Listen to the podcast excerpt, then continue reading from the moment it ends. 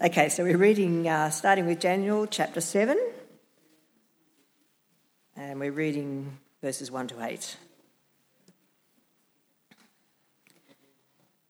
In the first year of Belshazzar, king of Babylon, Daniel had a dream, and visions passed through his mind as he was lying in bed. He wrote down the substance of his dream. Daniel said, in my vision at night I looked, and there before me were four winds of heaven churning up the great sea. Four great beasts, each different from the others, came up out of the sea. The first was like a lion, and it had the wings of an eagle. I watched until its wings were torn off, and it was lifted from the ground so that it stood on two feet like a human being and the mind of a human was given to it. And there before me was a second beast, which looked like a bear. It was raised up on one of its sides, and it had three ribs in its mouth between its teeth. It was told, Get up and eat your fill of flesh. After that I looked, and there before me was another beast, one that looked like a leopard and on its back it had four wings like those of a bird. This beast had four heads, and it was given authority to rule. After that, in my vision at night, I looked, and there before me was a fourth beast, terrifying and frightening and very powerful. It had large iron teeth. It crushed and devoured its victims and trampled underfoot whatever was left. It was different from all the former beasts, and it had ten horns. While I was thinking about the horns, there before me was another horn, a little one, which came up among them. And three of the first horns were uprooted before it. This horn had eyes like the eyes of a human being and a mouth that spoke boastfully. So we're moving over now to Revelation. So, Revelation chapter 13. The dragon stood on the shore of the sea, and I saw a beast coming out of the sea. It had ten horns and seven heads, with ten crowns on its horns, and on each head a blasphemous name. The beast I saw resembled a leopard, but it had feet like those of a bear and a mouth like that of a lion. The dragon gave the beast his power and his throne and great authority. One of the heads of the beast seemed to have had a fatal wound, but the fatal wound had been healed. The whole world was filled with wonder and followed the beast. People worshipped the dragon because he had given authority to the beast, and they also worshipped the beast and asked, Who is like the beast? Who can wage war against it? The beast was given a mouth to utter, utter proud words and blasphemies, and to exercise its authority for 42 months. It opened its mouth to blaspheme God and to slander his name and his dwelling place and those who live in heaven. It was given power to wage war against God's holy people and to conquer them. And it was given authority over every tribe, people, language, and nation. All inhabitants of the earth will worship the beast, all whose names have not been written in the Lamb's book of life, the Lamb who was slain from the creation of the world. Whoever has ears, let them hear. If anyone is to go into captivity, into captivity they will go. If anyone is to be killed with the sword, with the sword they will be killed. This calls for patient endurance and faithfulness on the part of God's people. Then I saw a second beast coming out of the earth. It had two horns like a lamb, but it spoke like a dragon. It exercised all the authority of the first uh, beast on its behalf and made the earth and its inhabitants worship the first beast, whose fatal wound had been healed. And it performed great signs, even causing fire to come down from heaven to the earth in full view of the people. Because of the signs it was given power to perform on behalf of the first beast, it deceived the inhabitants of the earth. It ordered them to set up an image in honour of the beast who was wounded by the sword and yet lived. The second beast was given power to give breath to the image of the first beast, so that the image could speak and cause all who refused to worship the image to be killed. It also forced all people, great and small, rich and poor, free and slave, to receive a mark on their right hands or on their foreheads, so that they could not buy or sell unless they had the mark which is the name of the beast or the number of its name. This calls for wisdom. Let the person who has insight calculate the number of the beast, for it is the number of a man. That number is 666. Thank you, Sue. Well, uh, year six to eight are going to head out for Bible study now with Dan and Beck. And uh, please keep Revelation 13 open in front of you. I'm going to lead us in prayer as we come to consider this part of God's Word. Will you pray with me? Our Father, we, we ask that you would give us wisdom and insight. We ask that you'd clear our minds of distraction and speak to us from your Word. And we ask this that we may love you and trust you more, and that we may patiently endure and be faithful. We ask in Jesus' name. Amen. Well, uh, we have here beasts, a dragon, multiple heads and horns, fatal wounds, fire from heaven, talking images, the mark of the beast, 666. It's, it's fantastic stuff in the true sense of the, of the word, perhaps. And you might think, well, this is kind of the stuff that nightmares are made of. And uh, in which case, you might ask, well, why has God given us this chapter in our Bibles? Is there a, a shortage of gruesome, terrifying nightmare material in our world? No, there isn't. And perhaps that's actually the point. That there is so much gruesome, terrifying stuff in our world that God has given us Revelation 13 to help us understand it, to not be thrown off course, but rather to persevere, to follow Christ and live rightly. One of the, uh, the, the, horrible realities of life in this world is that uh, Christians are persecuted. Oh, sorry, there was a picture there for you, just to uh, kind of in case you hadn't kind of got it going in your minds. Uh, Christians are persecuted, and uh, we often pray for, for our brothers and sisters throughout the world who suffer, who are, who are persecuted simply because they call on the name of Jesus.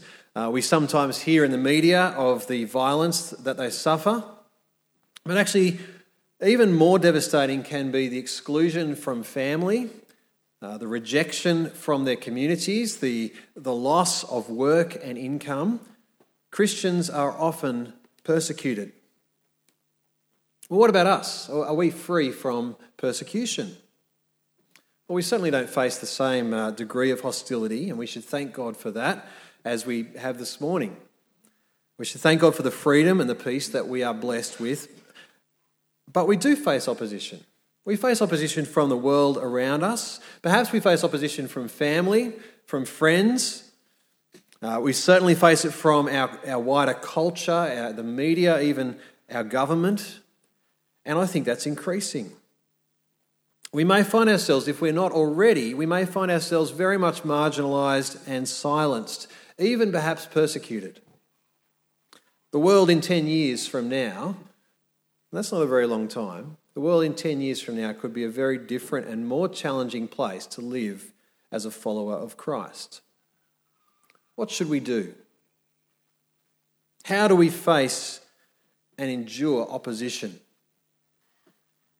Are you up for that? Are you real about following Christ, even in the face of opposition? I hope so. I hope we are. And if we are, well, we actually need to understand what's going on around us. We actually need to understand, and that's where Revelation 13 comes in with all its weird and wonderful imagery. It actually helps us to understand what is going on around us.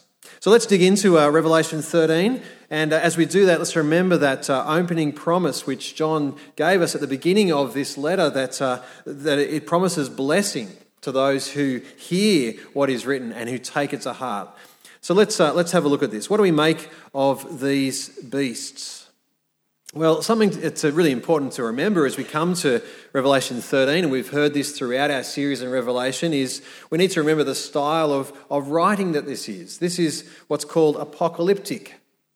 Now, that's not only something special to Revelation, it, it comes up in, a, in other parts of the Bible, uh, such as Daniel 7, which we've, we've also read this morning. Uh, and just like any form of writing, apocalyptic writing has its own conventions, its own patterns, its own forms and, and meanings. Uh, I think one way of, of expressing it is to, to say it's symbolic picture language. It's, it's language that, that paints a picture. As, as Min said, not so much for us to see, but for us to, to hear. And the images that that picture evokes communicates. So let's dig into this and let's unpack this. Now, verse 1 the dragon. The dragon stood on the shore of the sea. Now, we need a little bit of uh, context uh, from last week. We, we saw that the, the dragon represents 12 verse 9, that ancient serpent called the devil or Satan, who leads the whole world astray. So the dragon is Satan. He's been defeated, defeated by the blood of the Lamb. Uh, the male child born of Israel, the Messiah, Jesus, has defeated Satan and he's been hurled down to the earth for a time. Uh, we read last week how he's filled with fury because his time is short, and so he's seeking to take down whoever he can. 12 verse 17, he is waging war against those who keep God's commands and hold fast their testimony about Jesus. So that's the context. Satan represented by this dragon, Satan is defeated and yet enraged and waging war against God's people. Next in John's vision, we uh, a beast enters the scene. Verse 1 And I saw a beast coming out of the sea. It had ten horns and seven heads, with ten crowns on its horns, and on each head a blasphemous name. Now, that description there of the beast, it's similar to, but slightly different from the description of the dragon. Uh, back in 12, verse 3, the dragon has seven heads and ten horns and seven crowns on its head, on its heads. Here, 13, 1, it's similar. It, it also has, well, it has ten horns and seven heads. The order's reversed. And ten crowns on its horns. So there's a slight difference. It's similar but different.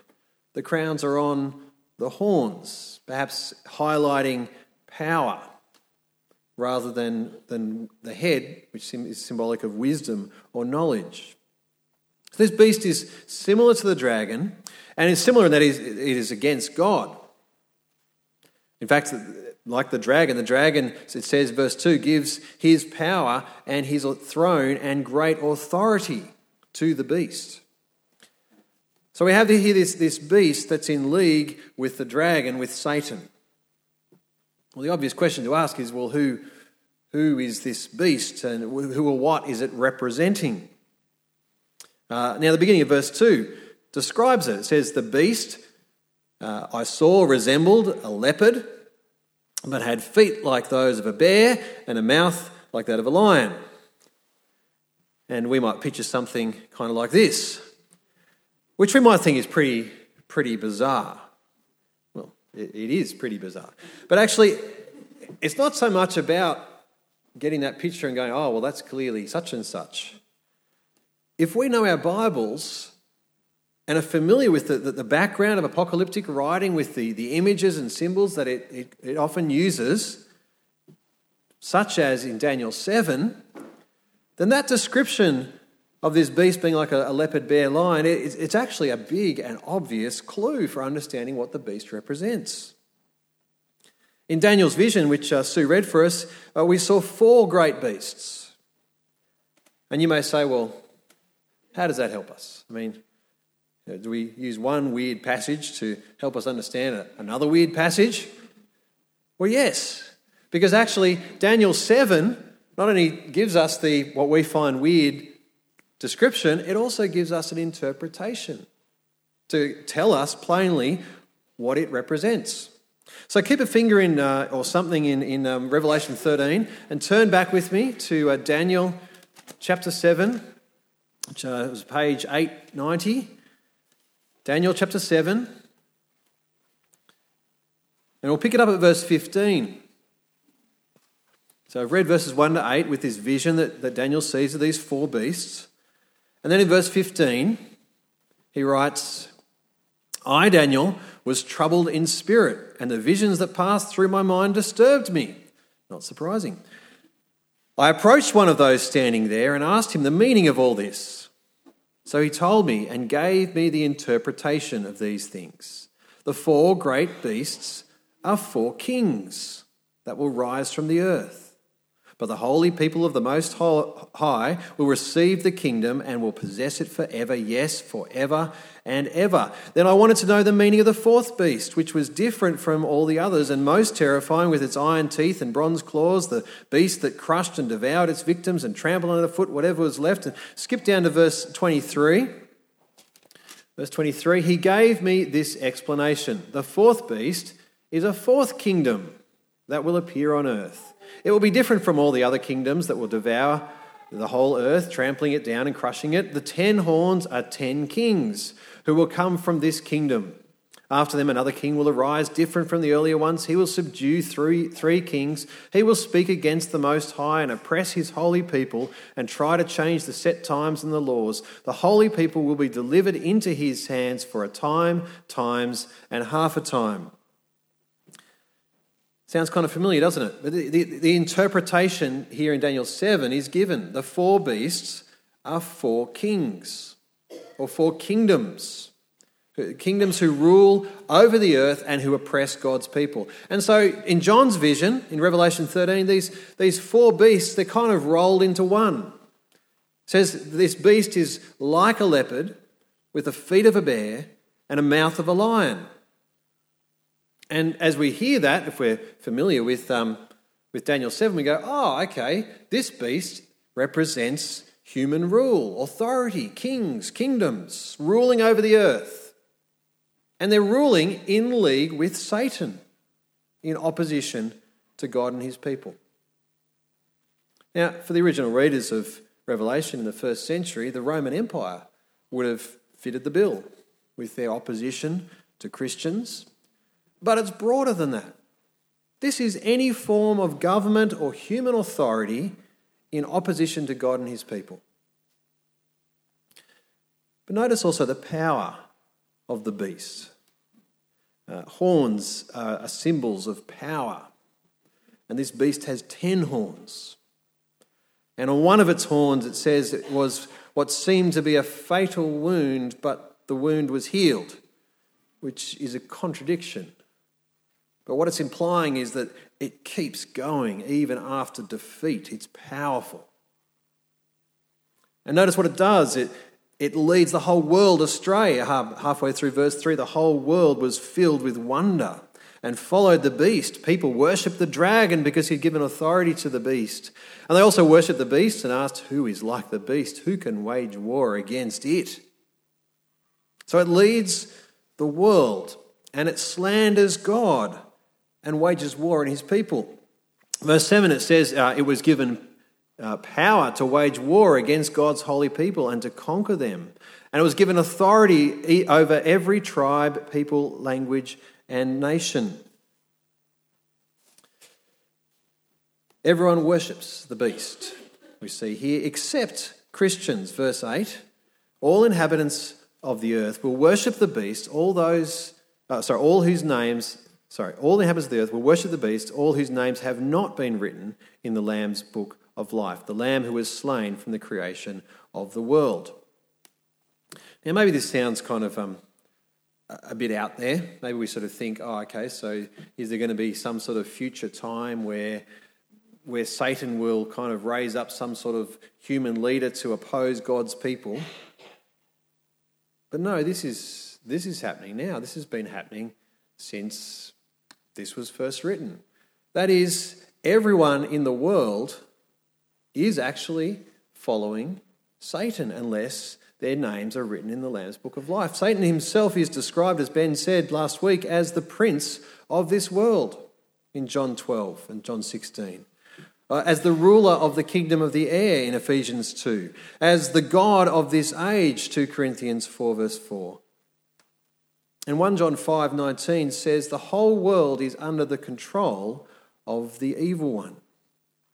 Satan leads the world astray, using his human agents, represented here by the beast. And yet, the beast is limited. Uh, limited in that some don't worship it, those whose names are written in the Lamb's Book of Life, and limited in that at the end of verse 5, he's allowed, it says, he's allowed to exercise its authority for 42 months, or three and a half years. Remember, seven is a picture of completion. Three and a half is it's cut short, it's limited. The beast's authority and power and influence will come to an end. That's a crucial thing for us to hang on to. So, how should the Christian respond? Well, verse 9 says, Whoever has ears, let them hear. If anyone is to go into captivity, into captivity they'll go. If anyone is to be killed with a sword, with a sword they'll be killed. This calls for patient endurance and faithfulness on the part of God's people. How should we respond? Well, firstly, we should accept that, that this is the case. This is how things are. The, the dragon, Satan, and his beasts of human authority in opposition to God will wage war against God's people and they will conquer them, says verse 7.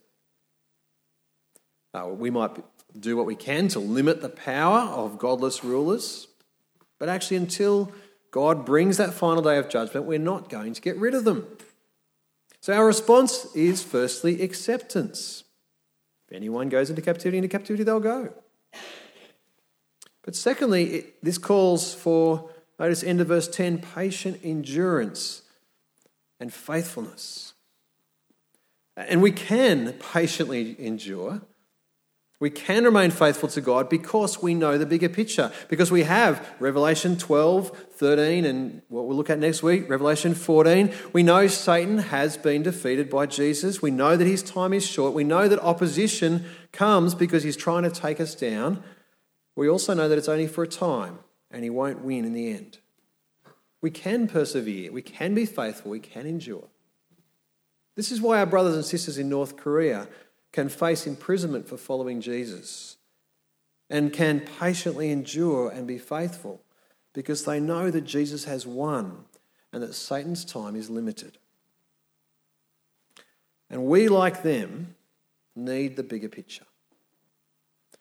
We need to, to view any opposition which we may face in the context of the victory that Jesus has won and the current opposition of Satan and his agents and the fact that his time is limited and will come to an end. We must patiently endure and be faithful. Well, what about this uh, second beast? Well, it's, uh, it's similar and different. It's similar in that it has horns and it speaks like a dragon.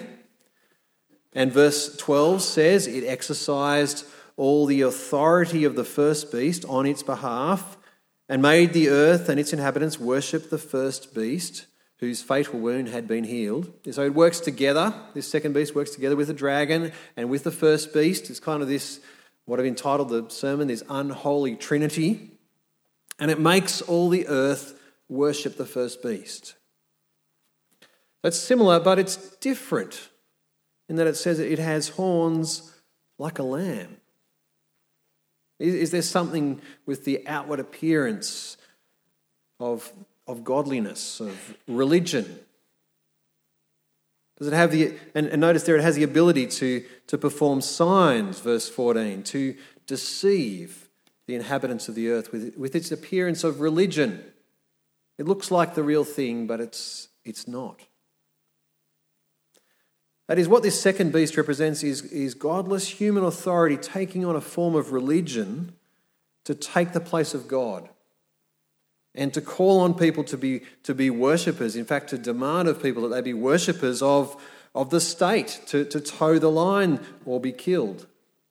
And if you don't worship the beast and receive his mark, then verse 17 says you'll be excluded from buying or selling, you'll be excluded from functioning in society.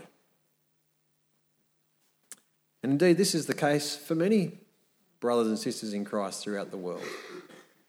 Uh, if in many parts of the world, if someone rejects the religion of the state and follows Christ, they face exclusion from society, unable to, to gain employment, unable to engage in trade. What's the response from the Christian? Verse 18 this calls for wisdom. Let the person who has insight calculate the number of the beast, for it is the number of a man. That number is 666. Now, people get all caught up in trying to discover the significance of 666, and it's been connected with anything and everything from credit cards to, to barcodes on, on food and, and, and, all sorts of, of things that people go, oh, look, there's, there's the mark of the beast, 666. Um, interestingly, if you um, look up, I was going to put on the screen, but uh, car number plate 666. There's just it seems a really popular thing to put 666 in your car number plate. Anyone here got 666 in their car number plate? People kind of connect this number and think, oh, that's the mark of the beast. But I think it actually misses the point of what this actually says. It says this calls for wisdom, insight, to, to calculate, to discern, to not be deceived. The number of the beast is the number of a man, it's, it's humanity's number. The beast of human rule, which yields its godlike power and authority to oppress Christians, its number is only the number of a man, of a human. It's, it's 666, this unholy trinity of dragon, beast, and second beast. And, and it might make boasts of being godlike with its 666, trying to be 777 but it falls short. It's not the real thing. It doesn't have final, complete authority. So the call is to use your insight, to use discernment, wisdom, to see this unholy trinity for what it is. It's just 666. It's not the number of God, it's the number of man. Well, then, how does this help us? How does Revelation 13 help us? Well, it, it gives us that big picture. It gives us the, the wisdom, the insight to see and understand what, what's going on in the world around us. And that helps us to endure patiently, to remain faithful. And as we can understand that that Satan is defeated and yet is enraged, and for a time he's waging war against followers of Jesus. He's using godless human authority and rule to oppose God's people. That's what's going on. Where do we see that happening today? Well, in many countries, it's, it's obvious as governments actively seek to limit and stop the spread of Christianity.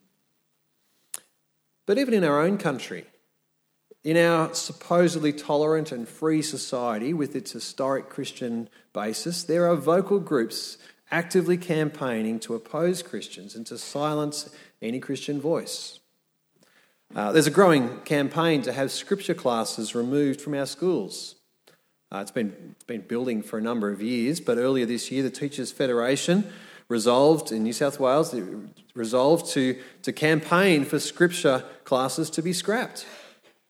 Know, for thousands of, of children and young people, this is the only opportunity that they have to, to hear the gospel of Jesus taught and explained clearly and, and openly. Significant, powerful forces are campaigning to silence that voice. Uh, I think another example of, is, uh, of this is in the recent treatment of Christian rugby star Israel Folau. And now his wife Maria also. At the hands of Rugby Australia, at the, the GoFundMe website, ANZ Bank, much of the media, and, and other influential voices. And in case you've missed it, um, earlier this year, Izzy posted what was a somewhat, somewhat confronting yet biblical message on so, his social media saying that if you don't repent of your sin, then you're, going, then you're heading for hell. Uh, his message was motivated by love and concern. He said, Jesus Christ loves you and is giving you time to turn away from your sin. And yet, expressing such beliefs has been deemed by many as unacceptable behaviour in our supposedly tolerant and inclusive society. And so his employer, Rugby Australia, sacked him. He decided to challenge it in the courts and set up a GoFundMe campaign to raise funds. That was then shut down. An alternate uh, funding campaign was set up, and more than $2 million was raised in two days from over 20,000 people. This has got the attention of a lot of people.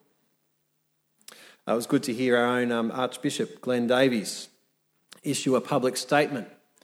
He said, Israel Folau's right to express his faith and act according to his conscience is of fundamental importance in any democracy and it is of great concern to many Australians that this right is being denied and vilified.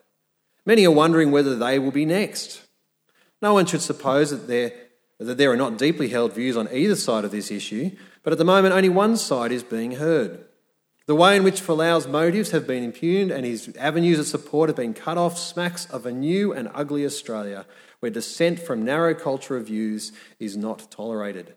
The original post on Instagram canvassed some basic tenets of the Christian faith. It was not the entire Christian message, but it was posted without malice and from a place of deep conscience and concern. It encompassed all people, for we are all liars. It was posted with respect and with urgency. It had nothing to do with rugby, and it should have been his right as a citizen to speak of what he believes without threat to his employment. Christians do not ask that everyone agree with us on the reality of heaven and hell, but it is part of our faith DNA that we speak out about the salvation that is only found in Jesus, whatever the cost. I support the right for him to articulate his faith in the public sphere of social media. I admire the resolute way he has given his personal testimony. Why, in the diversity of views in modern Australia, is that faith to be silenced? The faith from which springs so much of the values and virtues of our own civilization, let alone the charitable works of many Christian churches across our land. Ultimately, this will not be decided in the media. The clear support of ordinary Australians has been ignored, marginalised, and silenced. Many commentators and many politicians have failed to understand the precious nature of conscience and belief and its power in the lives of ordinary Australians. Loud, intolerant voices swamp the quiet faith of many. But I pray that what Israel Folau is going through may shine a light on an issue which is vital to our democracy and of crucial importance for Christians freedom of speech, freedom of worship, and freedom to live according to our faith. It'll be interesting to see how this pans out. Will this be a, a catalyst for better protections of religious freedoms in Australia? I hope so. They're currently rather weak. But you know, whatever the outcome of Izzy's court case, I think it's clear that what we're seeing is increased opposition to Christ and his followers amongst our society, our culture, our media, and politicians. And you know what? Revelation 13 tells us to expect that.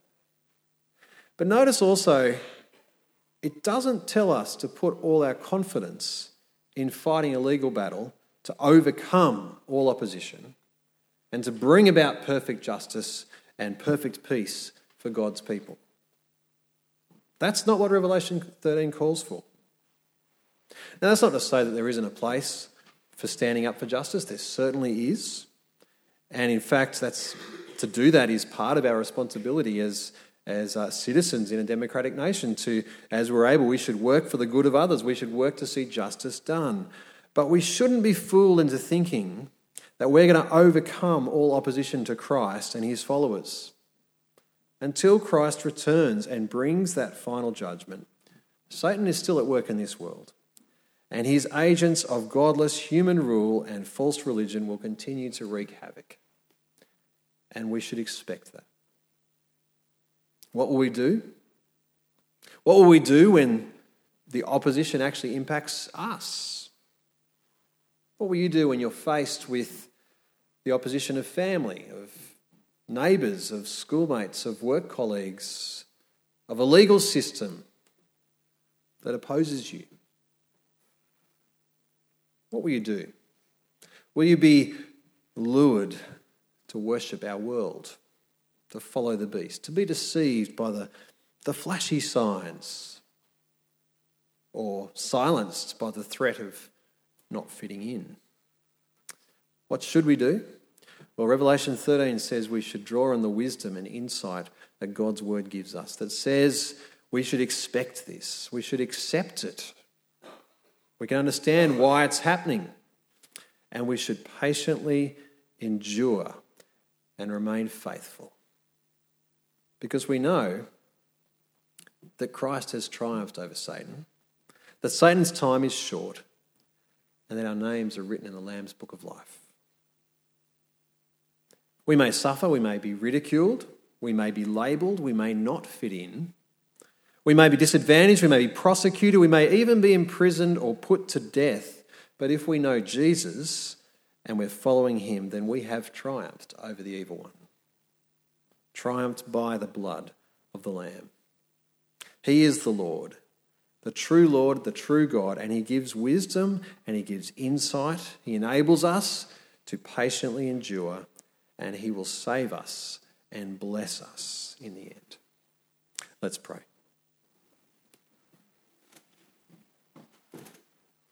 Our Lord God and gracious, loving Heavenly Father, we thank you for giving us your word, for, for teaching us, for helping us to understand what is and what will soon take place. Thank you for giving us wisdom and insight. Father, we ask that as we face this world and culture that, that so often turns away from you, we ask that you keep us from being deceived, keep us from worshipping and marvelling at, at the godless beasts of our world. And in the face of opposition and even persecution, please enable us to patiently endure and to be faithful to you. Father, forgive us for times when we've failed. Forgive us by your mercy and restore us. And Father, help us to see and to know that Satan's time is short, that he is ultimately defeated, and that, that in Christ we have victory. Give us wisdom, insight, patience, endurance, and faithfulness. We pray and ask in Jesus' name. Amen.